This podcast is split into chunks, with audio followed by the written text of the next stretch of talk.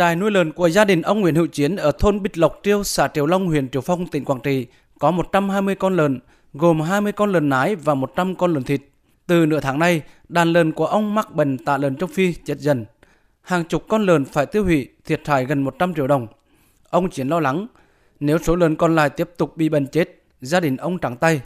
Đợt dịch năm 2020, gia đình ông bị chết 20 con lợn nái, phải phá bỏ cả chuồng trại làm lại chuồng mới.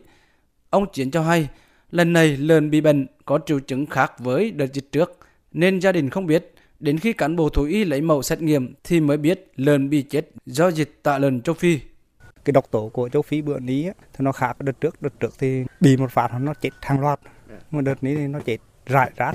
Bị bệnh thì kéo dài tầm cỡ 10 ngày. Nó lỡ ăn. Giai đoạn cuối cùng nó bắt đầu phát đỏ khi chết thành tím. Tại tỉnh Quảng Trị, đến ngày 21 tháng 11, dịch tả lợn châu Phi đã xảy ra tại 57 thôn 22 xã thị trấn của năm huyện thị xã với 880 con lợn bị bệnh chết buộc tiêu hủy. Theo nhận định của cơ quan thú y tỉnh Quảng Trị, dịch đang lây lan bằng nhiều đường khác nhau, tỷ lệ lợn mắc bệnh và chết cao, virus gây bệnh tồn tại lâu trong môi trường. Đang thời điểm chuyển mùa, sức đề kháng của gia súc giảm nên khả năng lây lan dịch ra diện rộng rất lớn. Khó khăn hiện nay là toàn bộ đàn lợn chưa được tiêm vaccine phòng tả lợn châu Phi, nên công tác phòng chống dịch gặp rất nhiều khó khăn. Xã Triều Long, huyện Triều Phong là ổ dịch tả lợn châu Phi ở tỉnh Quảng Trị. Đến nay, dịch đã lây lan ra đến toàn bộ các thôn trong xã.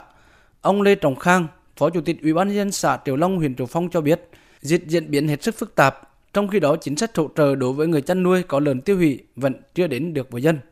Cái biến chủng mà dịch tả lợn châu Phi này nó có thay đổi rất là nhiều.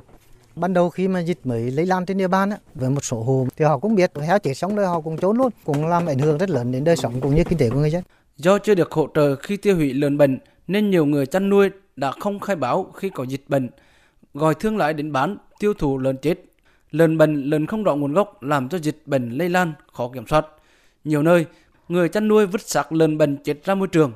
Mới đây, Ủy ban nhân dân huyện Gio Linh đã phát hiện xử phạt một hộ chăn nuôi trú tại thôn lài An, xã Do Mỹ, huyện Gio Linh 5 triệu đồng do vứt lợn chết ra môi trường và buộc phải tiêu hủy xác lợn chết. Chi cục chăn nuôi thú y tỉnh Quảng Trị đang phối hợp với các địa phương về sinh khử trùng tiêu độc chuồng trại, khu vực chăn nuôi bằng các loại hóa chất và vôi.